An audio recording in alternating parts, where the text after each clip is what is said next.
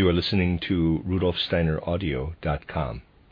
If you are listening to the podcast of this, it is located at rudolfsteiner.podbean.com. Please consider becoming a patron. As well, there are two publishing houses, steinerbooks.org in America and rudolfsteinerpress.com in England, who are the sole publishers of Steiner into English and have given me permission to do these recordings. Please consider patronizing them as well. This is a reading of a set of lectures by Rudolf Steiner entitled Cosmic New Year Thoughts for New Year 1920. It is volume 195 in the collected works. This is lecture 3, given in Stuttgart, December 28, 1919. From the discussions we have had here for some time, especially from those of recent days, it should be apparent how very necessary it is that the knowledge of initiation should enter into human cultural development. Today we must already say entirely without reservation the rescue of humanity from a downward course of development depends literally on making humanity aware of the revelation that can only be experienced through spiritual cognition. Emotional or logical objections may be made from one side or another it may be said that in our time it will be difficult for large numbers of people to accept knowledge that for now can only come from the few individuals who have developed the capacity of looking into the spiritual world to a high degree.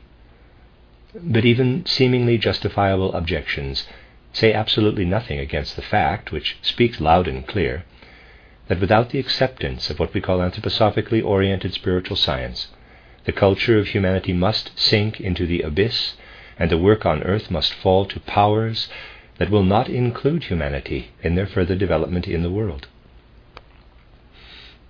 Things will not go otherwise unless enough people fill themselves with what I have just tried to say, and healing in this direction can be brought to humanity. For only those who absolutely will not look at what is happening in the world as a result of these last catastrophic years can close their eyes to the fact that we are starting out on the road to ruin, and that only something new can lead us away from this path. Whatever one may look for within this destructive process itself can never become anything else but a force of destruction. Now, only what will really draw on sources that have not belonged to the earth's development up till now can bring about a force for reconstruction. But there are significant difficulties standing in the way of obtaining results from such sources. It is often said that the science of initiation could not without reservation be brought to humanity because a particular kind of reception is necessary for it. You see, again and again, people listen to this, but again and again, this is also just what is always being sinned against. Let us take only a very simple example.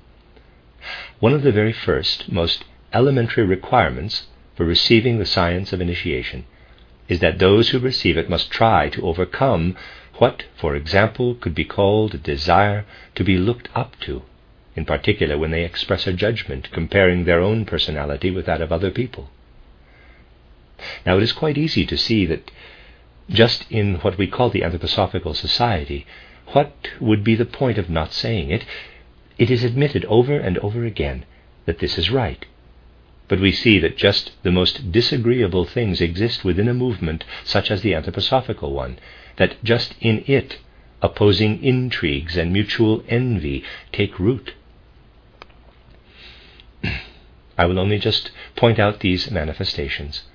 For today I must speak of the other, even greater difficulties facing the introduction of initiation science into the culture of the earth. You see, to begin with, what has to be shown to humanity in a comprehensive way is what one could call the mystery of the human will. This mystery has been hidden from the culture of humanity in recent times, especially since the middle of the 15th century, since the beginning of the fifth post Atlantean epoch. One can say the world view knows almost nothing about the will. We have often characterized it the human individual never experiences the actual nature of the will during waking consciousness. Awake, human beings experience the nature of their conceptions. In dreaming, the nature of their feelings, but even when awake, they are partly asleep with regard to the will. We go through the world as so called awake human beings, but are only awake to our conceptions, half awake, dreaming in our feelings, and are completely asleep to the will. Let us not deceive ourselves about this. We have conceptions about our willing, but only when the will becomes a conception, only when the will is portrayed to the intelligence, do we experience it when awake. What is going on there in the depths of the human being, even when we only raise a hand, which means setting our will into motion, of that the normal person of today knows nothing at all. This means that the mystery of the will is completely unknown to human beings of today. And this is really connected with the fact that our whole recent culture, especially what has developed since the 15th century, is a culture of the mind, because the culture of natural science is a culture of the mind. In everything that we grasp with the intellect, that we pursue with the mind, the will has the least part to play. Whenever we think, when we imagine, the will, of course, also plays a part in our imagining, but in a very, very refined way. We are unaware of the pulsation of the will in our imagining, or how else the will functions in our being. In a certain way, it is due to the exclusively intellectual culture of recent times that the mystery of the will is completely hidden from the people of this time. If one now approaches the investigation of the will with those means of spiritual science that I have often spoken of here, that is to say, if one tries to enliven, with the help of imagination and inspiration, those forces that can see into the workings that become active when the human being wills, then one realizes that in our physical life, between birth and death, the will is essentially connected not with the upbuilding processes, but with those of disintegration. If in our brain only upbuilding processes were at work, if only, for example, what is done by the nourishment taken up by the life forces were at work, then we would not be able to develop a soul and spiritual life through the instrument of our nerves and brain. It is only because of the continual process of breaking down or disintegration in our brain that the soul and spiritual element can secure a place in what is disintegrating that this is just where the will is at work. The will of the human being is essentially something that during our physical life is already partly working for our death. Regarding our head organization, we are constantly dying. Every moment we are dying. We only live because the rest of our organism works against this constant dying of the head.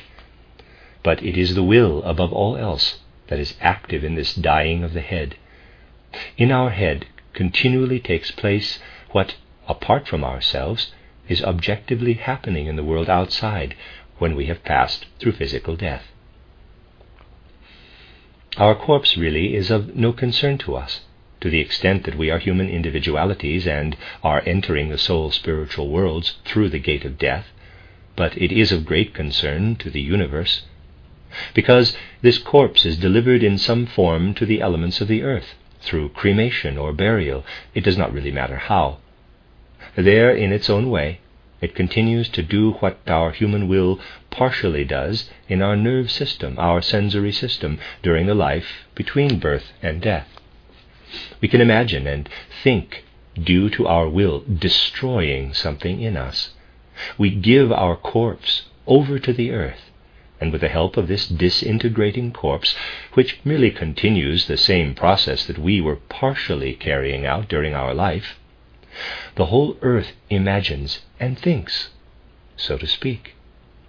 What goes on continuously in the earth through the reciprocal activity between the earth and the dead corpses, I once characterized this to you from other points of view some months ago, is an activity that is quite similar in character to the will activity continually at work unconsciously in our nerve and sensory system in breaking down, disintegrating, and working toward a corpse like condition between birth and death.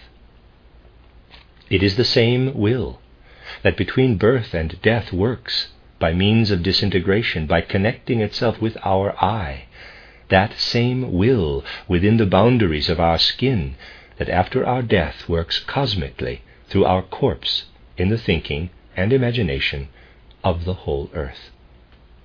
Thus, we are cosmically connected with what one can call the soul spiritual process of the whole of Earth's existence. This concept is of great weight, for it concretely places the human being in the cosmic aspect of our Earth existence. This demonstrates how related the human will is to what the forces of death are doing in our Earth existence.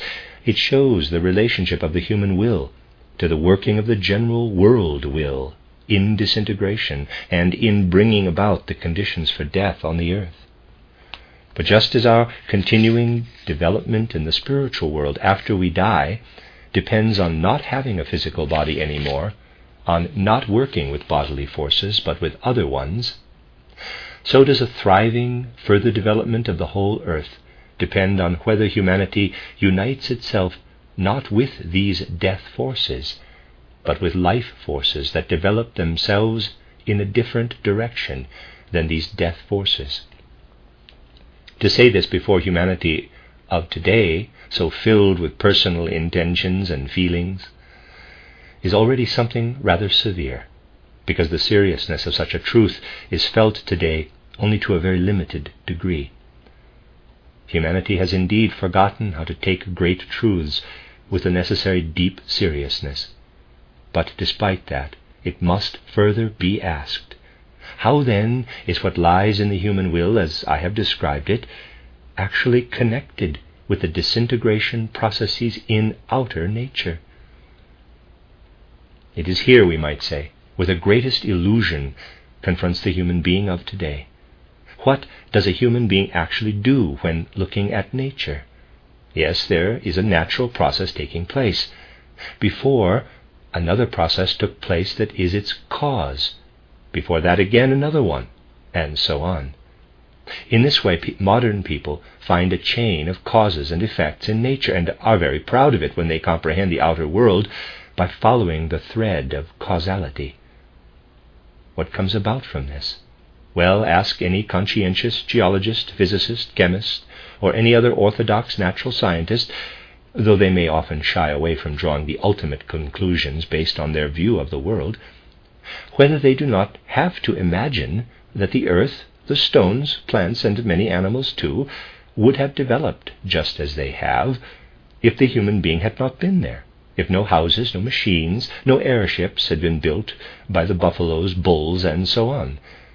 Everything else that today we do not consider the work of human beings would all have been there from the beginning to end, even if the human beings had not been there, because in outer nature there exists a chain of causes and effects. What came later is the result of what came before. And actually, the human being was not there at the formation of this chain of events, according to present day opinion. This view contains exactly the same error as the following. Imagine that I write a sentence on the blackboard Stuttgart is a city. Now, somebody comes across this sentence and says that they will scientifically investigate what they find written on this blackboard. Starting from the back, we first find a letter Y. Then comes out of the this comes out of the T. Then the T comes out of the preceding I. The I out of the preceding C, and so on. Each time we have the effect of the preceding cause. The Y is the effect of the T, the T is the effect of the I, and so forth. You see, it is nonsense. Each letter only exists because I have written it, and the preceding letter did not, of course, create the subsequent one. A thorough, unprejudiced examination of the character of the processes in nature will convince us of the same.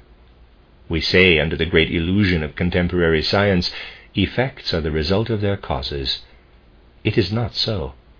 In nature, we must look for the actual causes elsewhere, just as we must look for the cause for the sequence of letters in our understanding. And where, by and large, lie the causes for what happens in nature? Only through spiritual perception can we determine that the causes lie with humanity. Do you know where you must look if you want to see the real causes for the development of nature on the earth? You must investigate how the will, deeply asleep in our present state of consciousness, is located in the center of gravity of the human being, that is, in the abdomen. Only a portion of the will is active in the human head, and the greater part of it is centered in the rest of the organism. what comes into existence as the outer development of nature depends on what the human being is in relation to this unconscious will. Up to now, we could only quote one significant case in this development, but it applies to the whole of it. I have often drawn your attention to the fact that during the time of Atlantis, people devoted themselves to a kind of black magic. As a result, the Ice Age spread over the civilized world. But in a most comprehensive sense, everything in the development of nature is in reality the result of the will activity not of a single human being, but of the working together of various will forces coming from the human centers of gravity. If a sufficiently developed being were to study the earth, let us say from Mars or Mercury, in order to understand how the development of nature takes place here, then this being would not describe nature as would a person who wants to seem educated. Such a being would look over the earth and say, uh, Down there on the earth are many points where the forces that bring about the development of nature are centered. But for this being, these points would not lie outside in nature, but always inside the human beings. Someone looking from outside would feel they must look at what is within humanity if they want to seek the causes for what happens in the development of nature. This insight into the relationship of human will activity with the overall development of nature will have to become an integral part of the future natural science of humanity. Of course, we can be deceived if we only observe the development of nature as far as the end of our nose. Then, of course, the relationship will not be apparent. With such a natural science, human beings will feel themselves responsible for what they are in quite a different way than they generally feel today. From being a citizen of the earth, human beings will become cosmic citizens. They will learn to regard themselves as belonging to the cosmos. But consider that just as soon as one draws attention to such things, the knowledge of them becomes part of us. This knowledge is not like the shadow of our intellectual knowledge, but is derived much more from the reality of things, and therefore it works in a way that is much more real. And since it works in a more real way than the shadow like knowledge of present day humanity, it is then necessary that human beings take seriously what is revealed through this knowledge. One cannot remain a citizen of the cosmos in the sense just described on the one hand, and on the other still remain the old kind of pedant that the last few centuries, since the middle of the 15th century, have produced in the humanity of today. One cannot, on the one hand, want to become a participant in cosmic events, and on the other hand, indulge in frequent gossip sessions about our fellow human beings, as has been happening in the bourgeois times since the middle of the 15th century.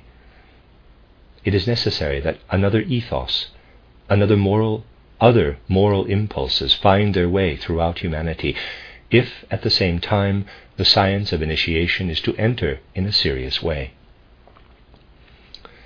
For today, a special hindrance to the entry of this initiation science is everything that is unrighteously preparing for the appearance of Ahriman on our earth. I have just recently referred to this fact in order to characterize a little for you the right festival mood for this year's Christmas. I will now briefly recapitulate. When we go back to in the history of the earth, then we find, before our present materialistic culture, the Greco Roman culture, going back to the 8th century BCE. We see appearing a few centuries after the beginning of this Greco Roman period what we might call the old life of wisdom of ancient times, at that time already filtered in the land of Greece. Nietzsche had strange, even morbid feelings in this connection. From the beginning of his intellectual work, he felt himself to be an opponent of Socrates, and he never tired to speak again and again of the greater worth of the pre Socratic Greek culture as compared with the Socratic and post Socratic. I will not enter into this matter further, other than to say to you, it is certainly true that, on the one hand, a great epoch of humanity began with Socrates, one that found its culmination in the transition from the excuse me, in the transition of the 14th and 15th centuries. But for this age of Socrates, time has now run out, really run out. The Socratic epoch took from the prior impulsive wisdom merely, merely the logic, the dialectic. This taking of only the logic from the old clairvoyant wisdom is the characteristic of our Western culture. It has also left its stamp on Christianity, because the theology of the West is also a dialectical one. But what comes up in Greece as dialectic, as spirituality filtered to abstraction, goes back to the mysteries of the East. And with these mysteries were also those that founded the culture that later became the Chinese culture, within which Lucifer incarnated. This should not be concealed, that Lucifer himself was once in a body, just as the Christ wandered about the earth in a body at the time of the mystery of Golgotha. But one pedantically misunderstands this Luciferic incarnation when one wants to regard everything that came out of Lucifer as a kind of touch me not. From Lucifer, for example, the height of Greek culture itself came about, the real art of that time, and humanity's impulse for art the way we actually still think about it. But in Europe, all of that has become frozen into phrases and devoid of content. And it was through Luciferic wisdom that Christianity first became understood in Europe. That is what is significant, that in Greek wisdom, which developed as a gnosis to understand the mystery of Golgotha, the old Luciferic wisdom was also at work and gave form to the ancient gnosis. At that time, it was Christianity's greatest victory that the mystery of Golgotha clothed itself in what Lucifer gave to the world. But while the culture of Lucifer, which was given to humanity through his actual incarnation, was ebbing away, the tide was gradually rising for what was preparing for the future incarnation of Ahriman on the earth. When the time is ripe, and it is preparing itself for that, Ahriman will incarnate in the West in a human body. This event must take place, just as Lucifer and Christ had to incarnate. This fact is prescribed for the development of the earth. What is important is only this to face up to the fact as to properly prepare for it. For Ahriman will not wait to act until he appears on the earth as a human being, but he is already preparing in the supersensible worlds for his appearance. He is already working into the development of humanity, and from where he is now, he seeks the tools to prepare himself for what is to come. Now, an essential way to achieve a favorable effect of what Ahriman is to bring to humanity, he will bring positive things, the same as Lucifer, is that humanity has the right attitude to it. It all depends on humanity not sleeping through his appearance. When the incarnated Ahriman appears in the West, the birth record will say, John William Smith is born. Of course, that won't be his name. And people will look upon him as a good citizen, just like other citizens, and they will be unaware of what is actually happening. Our university professors will quite certainly not take care that we are awake for this. For them, what will appear there will be John William Smith. But what is important is that in this Ahrimanic age, people know that only outwardly will we be dealing with John William Smith, and that inwardly Ahriman is present. We cannot let ourselves be deceived and sleepily deluded by what is going on. Yes, already now we must not be under any illusion that these things are being prepared. Among the most important means that Ahriman has to work down from the other world is this to promote the abstract thinking of humanity. And because this abstract thinking is so popular these days, people are well paving the way for the appearance of Ahriman in ways favorable to him. for Ahriman to trap the whole earth into his own development, nothing could better prepare than pursuing this life of abstraction, which today has even penetrated the social life. That is one of the feints, one of the tricks, whereby Ahriman thinks to prepare for his mastery of the earth. Instead of showing people from actual experience what should be done, they are told about general theories, about social theories. Those who talk about theories find what comes just from experience to be abstract, because they haven't the least notion about real life. All of this is the Ahrimanic way of preparation. But there is still another way of preparing for Ahriman. This is also something that people today now need to know about, which can happen through an erroneous conception of the Gospels. Of course, you know there are numerous people today, especially among the official representatives of one or other of the denominations, who are fighting tooth and nail just against what is coming out from the science of initiation to give us a new understanding of Christ. Such people, if they don't only do homage to rationalism, still accept the Gospels. But what do they know about the actual nature of the Gospels? People of this kind were just the ones who applied the outer, worldly, historic, scientific method to the Gospels in the 19th century. And what happened to these Gospels using the scientific method of the 19th century? Nothing, except that this conception of the Gospels gradually became materialized. The first thing that was noted was the contradictions contained in the four Gospels, and then from the perception of these contradictions, a downward slide took place to what I call Schmiedelei. For in the end, what is all that comes out of the gospel research of Schmiedel from Basel? I mean the theologian Professor Schmiedel, not our Dr. Schmiedel. What is this? I would like to say, other than taking the Gospels off their hinges. What is dear old Schmiedel looking for in the Gospels?